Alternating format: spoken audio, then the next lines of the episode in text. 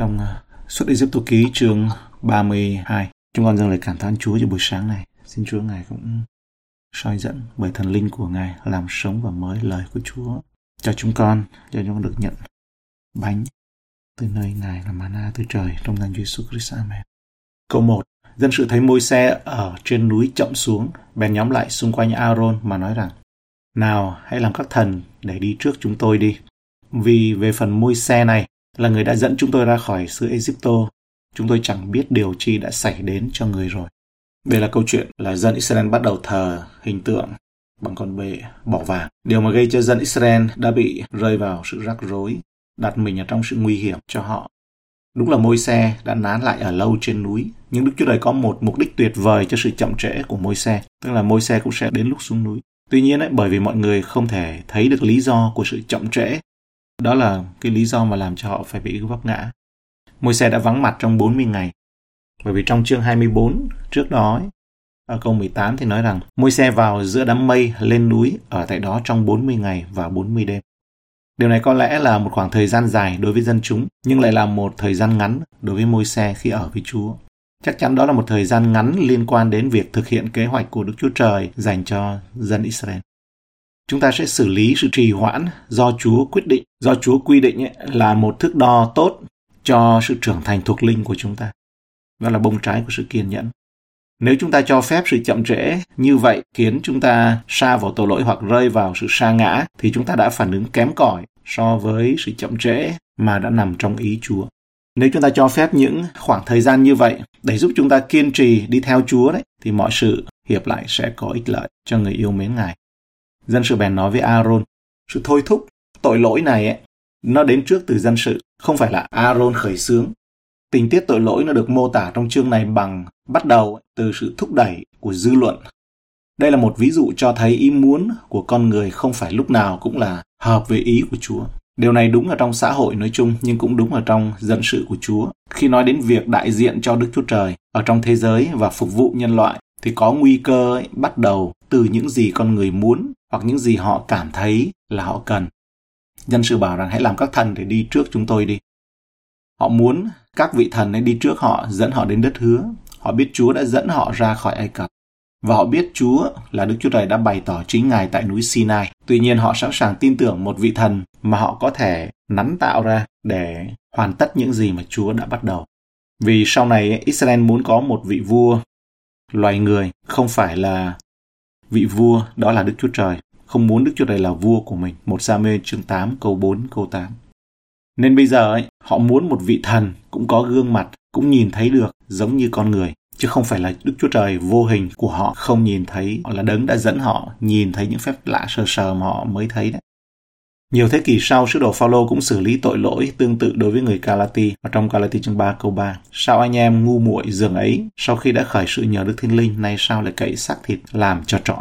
Có thể bắt đầu với đời sống tin kính Chúa, đi theo Chúa, tin kính vào đấng Christ tin cậy Chúa Giêsu nhưng sau đó lại xa vào cái sự mà tin bản thân hoặc là những cái điều gì đó thuộc về con người.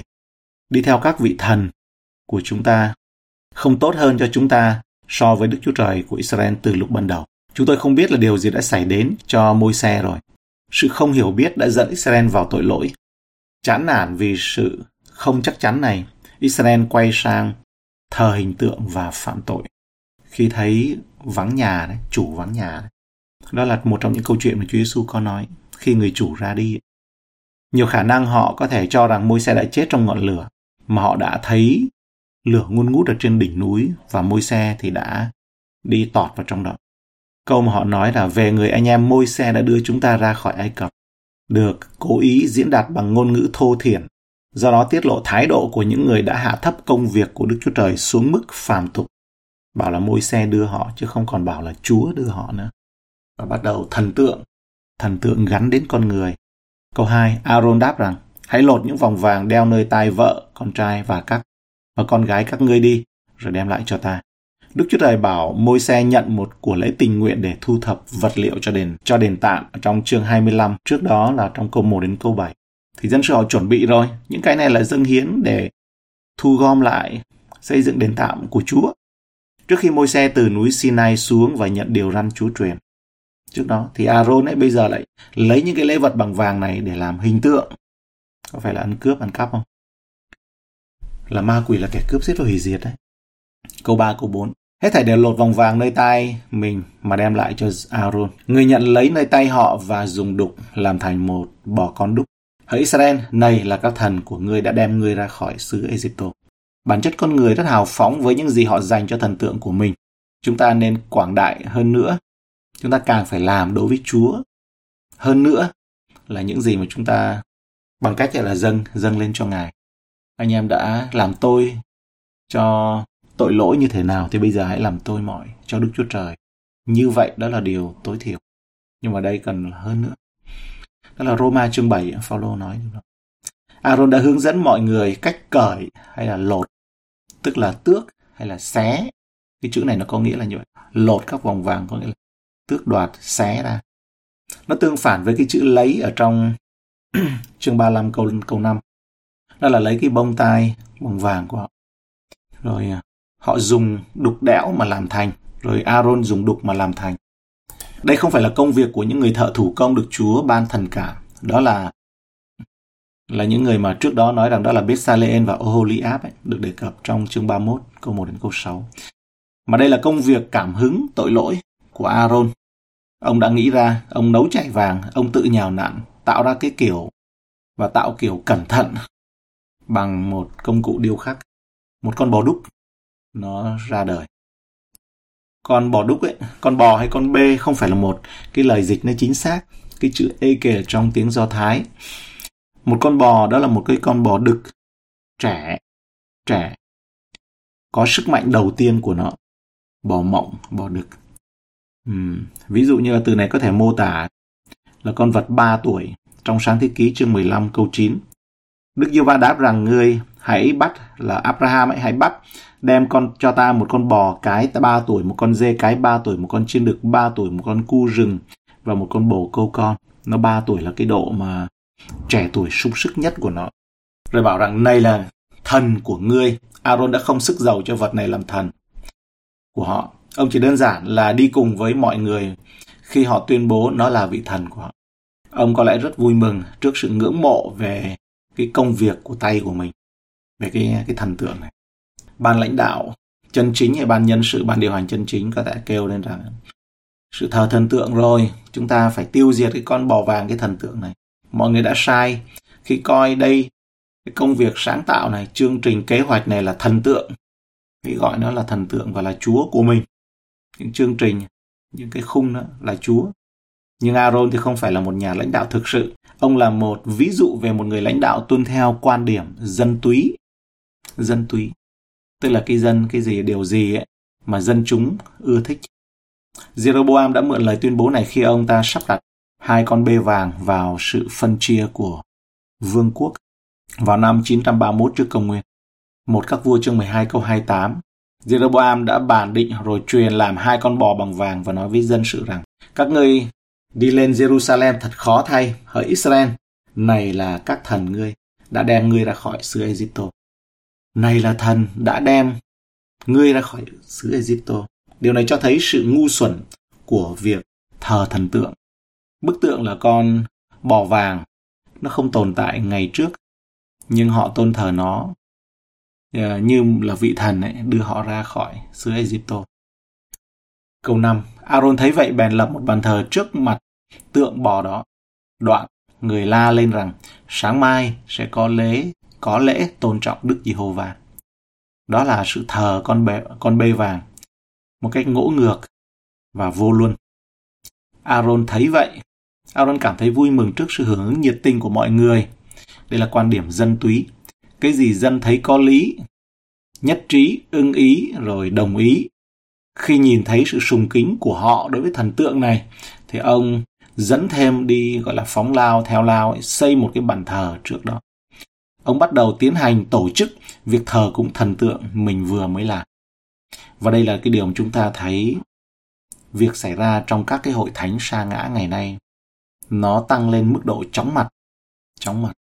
Đó là hội thánh của con dâm phụ mà sắp tới chuẩn bị ấy, là trong thế giới toàn cầu một một tôn giáo sẽ sắp xảy ra.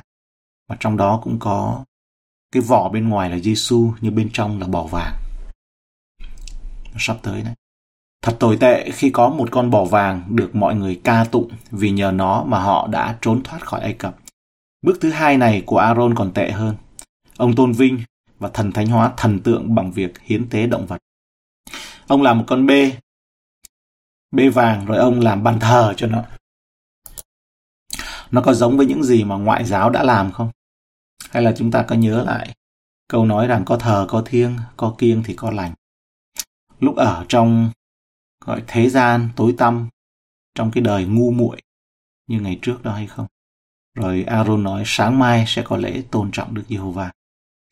Điều này cho thấy rằng việc tạo dựng và thờ phượng con bê vàng không phải là một sự khước từ có ý thức, cố ý hay là chủ ý đối với Chúa. Mà Aaron ấy và phần còn lại của dân Israel có lẽ nghĩ rằng họ có thể tôn vinh Chúa qua con bê vàng. Aaron không đủ thô bạo để nói rằng chúng ta hãy dẹp bỏ Chúa đi, là Đức Chúa Trời sang một bên. Như Israel họ nhìn thấy ấy, thì Aaron ấy đã không tước đoạt Chúa là Đức Chúa Trời, đã không phản lại hoàn toàn, mà ông ta chỉ đơn giản là thêm con bê vàng, con bỏ vàng vào thôi. Và đây chúng ta thấy cái mức độ trầm trọng mà trong sự thánh khiết của Chúa chúng ta mới thấy sự nghiêm trọng. Ở trong câu cuối của Khải Huyền, một trong những câu cuối, ai thêm vào những điều gì trong lời này ấy, sẽ thêm tai họa. Câu 6. Sáng mai dân chúng bèn thức dậy sớm, dâng các của lễ thiêu và thú ân rồi ngồi mà ăn uống, đoạn đứng dậy mà vui chơi. Họ phục vụ thần tượng của mình với sự háo hức, nghị lực và hy sinh cá nhân. Mọi người thường tìm cách dậy sớm để làm những việc thực sự quan trọng đối với họ. Điều này cho thấy Israel sẵn sàng hy sinh thời gian và giấc ngủ và tiền bạc của họ tốn kém để phục vụ thần tượng này. Hao tổn bao nhiêu điều. Đáng buồn là tổ phụ của họ là Abraham. Hơn 400 năm trước ấy đã dậy sớm để tôn trọng Chúa. Hàng ngày trong sự cầu nguyện. Và thậm chí để vâng lời Chúa khi Ngài phán bảo ông về việc một sự kiện quan trọng của đời ông đó là việc dâng Isaac cho Ngài. Ông đã dậy sớm, nhưng mà còn dân Israel ấy thì dậy sớm vì sự ngu dại thờ thần tượng. Ở đây ấy, chúng ta thấy rằng đúng là ở trong Osen nói câu 4, chương 4 và câu 6. Dân ta bị diệt vì cớ thiếu sự thông biết.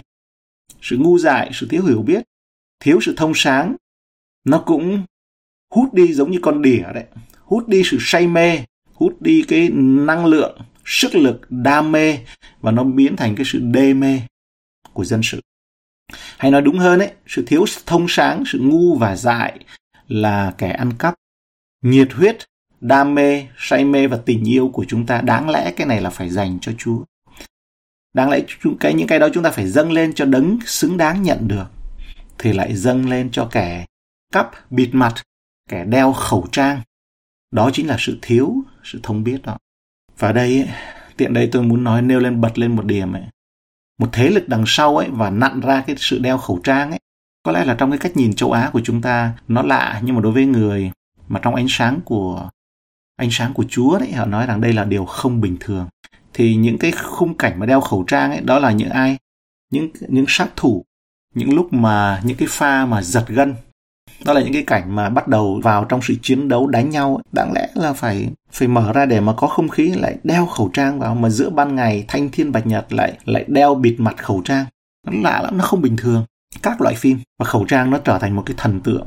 Và đằng sau nó có một quyền lực đằng sau khẩu trang. Tôi muốn nói điều này để làm gì anh chị em? Để chúng ta đeo khẩu trang, tuân theo cái luật pháp nó tốt khi mà vệ sinh nhưng mà nó có cái sự hiểu trong cái đằng sau, bởi vì nó không bình thường khi mà cả thế gian, toàn cầu mà có cái đó. Dân sự họ ngồi mà ăn uống, đoạn đứng dậy mà vui chơi. Đây là một cách nói trang nhã hay là một cách nói dân họ khoái chí về sự vô đạo đức và thô thiển? Sự thờ phụng của họ bao gồm ăn, uống, theo có nghĩa là say xỉn và vô luân, nói lên mối quan hệ của họ với điều mà họ đam mê. Họ khao khát ấy. cuối sách khải huyền cũng nói về cái sự khao khát. Họ mới nghe luật pháp Chúa nhưng họ không có mối quan hệ với Chúa được. Luật pháp không làm cho họ có mối quan hệ với Đức Chúa Trời. Galati chương 3 câu 24. Ấy vậy luật pháp đã như người thầy giáo đặng dẫn chúng ta đến với Đấng Christ hầu cho chúng ta bởi đức tin mà được sự xưng công bình.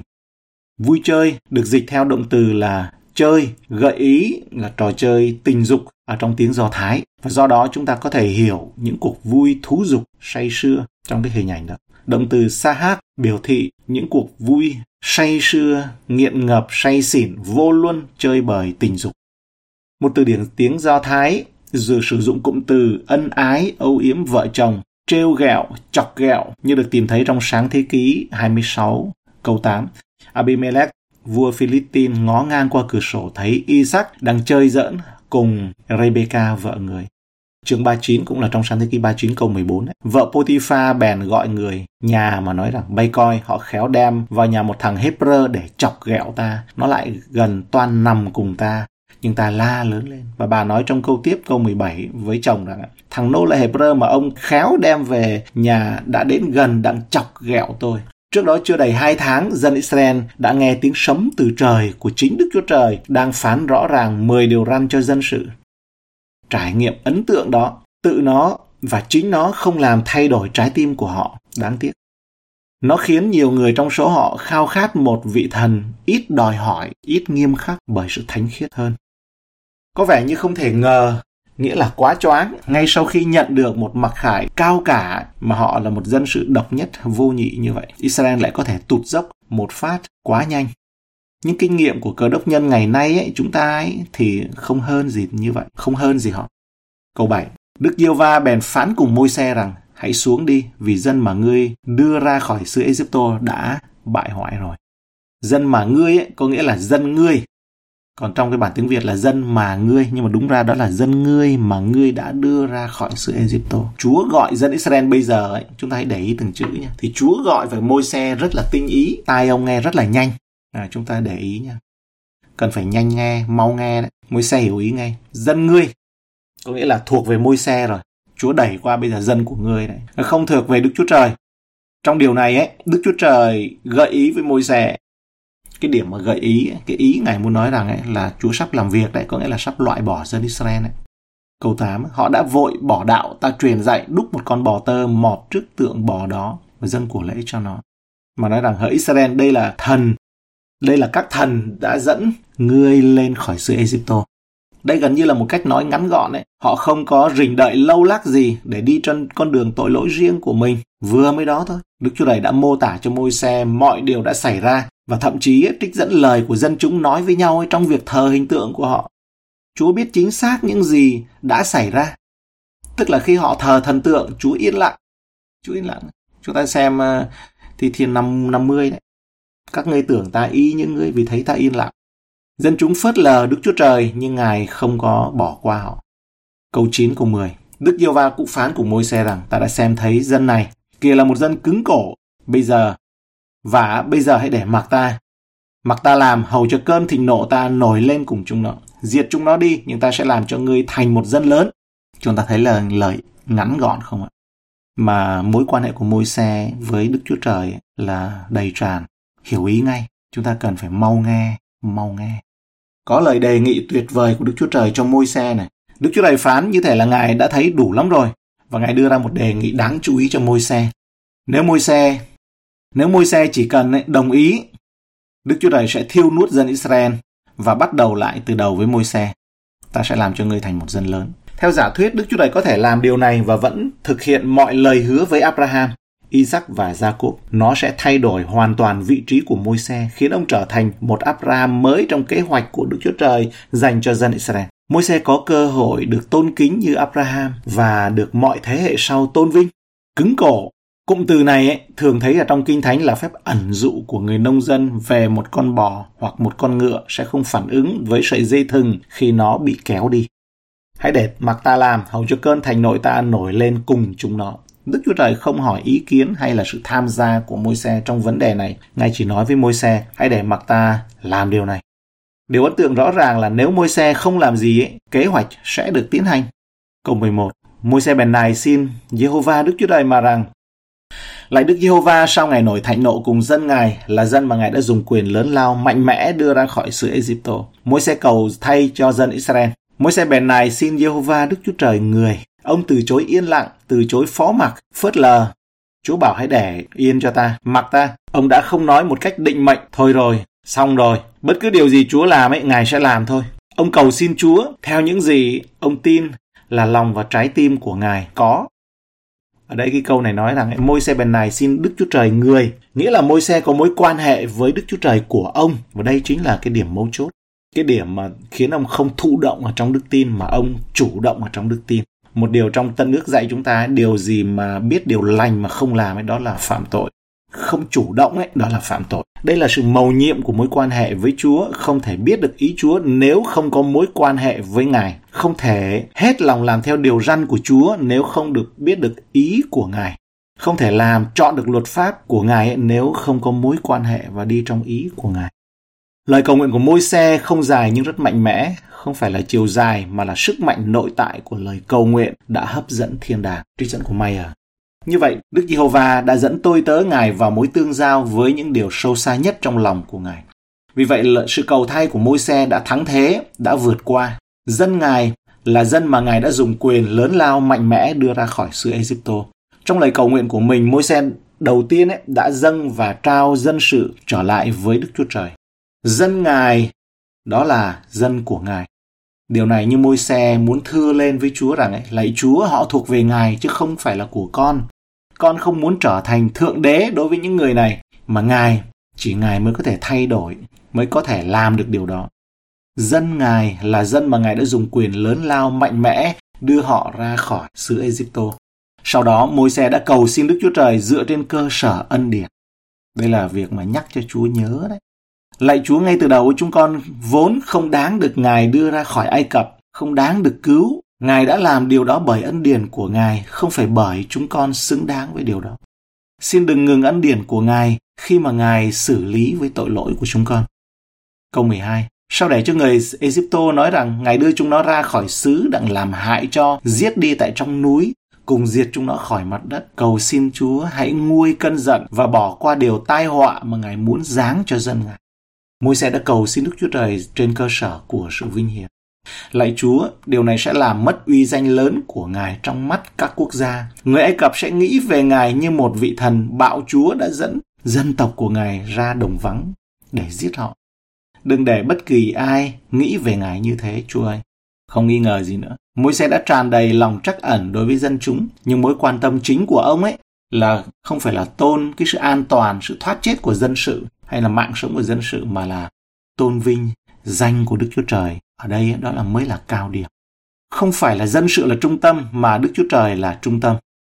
Đức Chúa Trời của dân sự là trung tâm. Không phải là tha mạng thoát hiểm cho dân sự được an toàn là trung tâm mà sự vinh hiển của Đức Chúa Trời là trung tâm. Như câu đầu tiên Chúa Giêsu dạy chúng ta trong lời cầu nguyện ấy, lạy cha chúng con ở trên trời, xin cho danh cha được tôn thánh, nước cha được đến và ý cha được nên. Chúng con dâng lời cảm tạ ơn Ngài. Lời Kinh Thánh nói rằng ấy, cựu ước là hình bóng chỉ về tân ước. Thì chúng con đọc cựu ước có thể thấy được bóng dáng của Chúa Giêsu. Và chúng con sẽ biết ơn Chúa nhiều lắm. Và chúng con mong được được giờ ngài được chạm ngài nhiều hơn. Giống như hai môn đệ người thành ê mau nói rằng xin ngài ở với chúng con vì trời đã tối ngài ăn bữa tối cùng với chúng con. Đó là mối tương giao. Chúng con dâng lời biết ơn Chúa xin cho ý cha ngài được nên.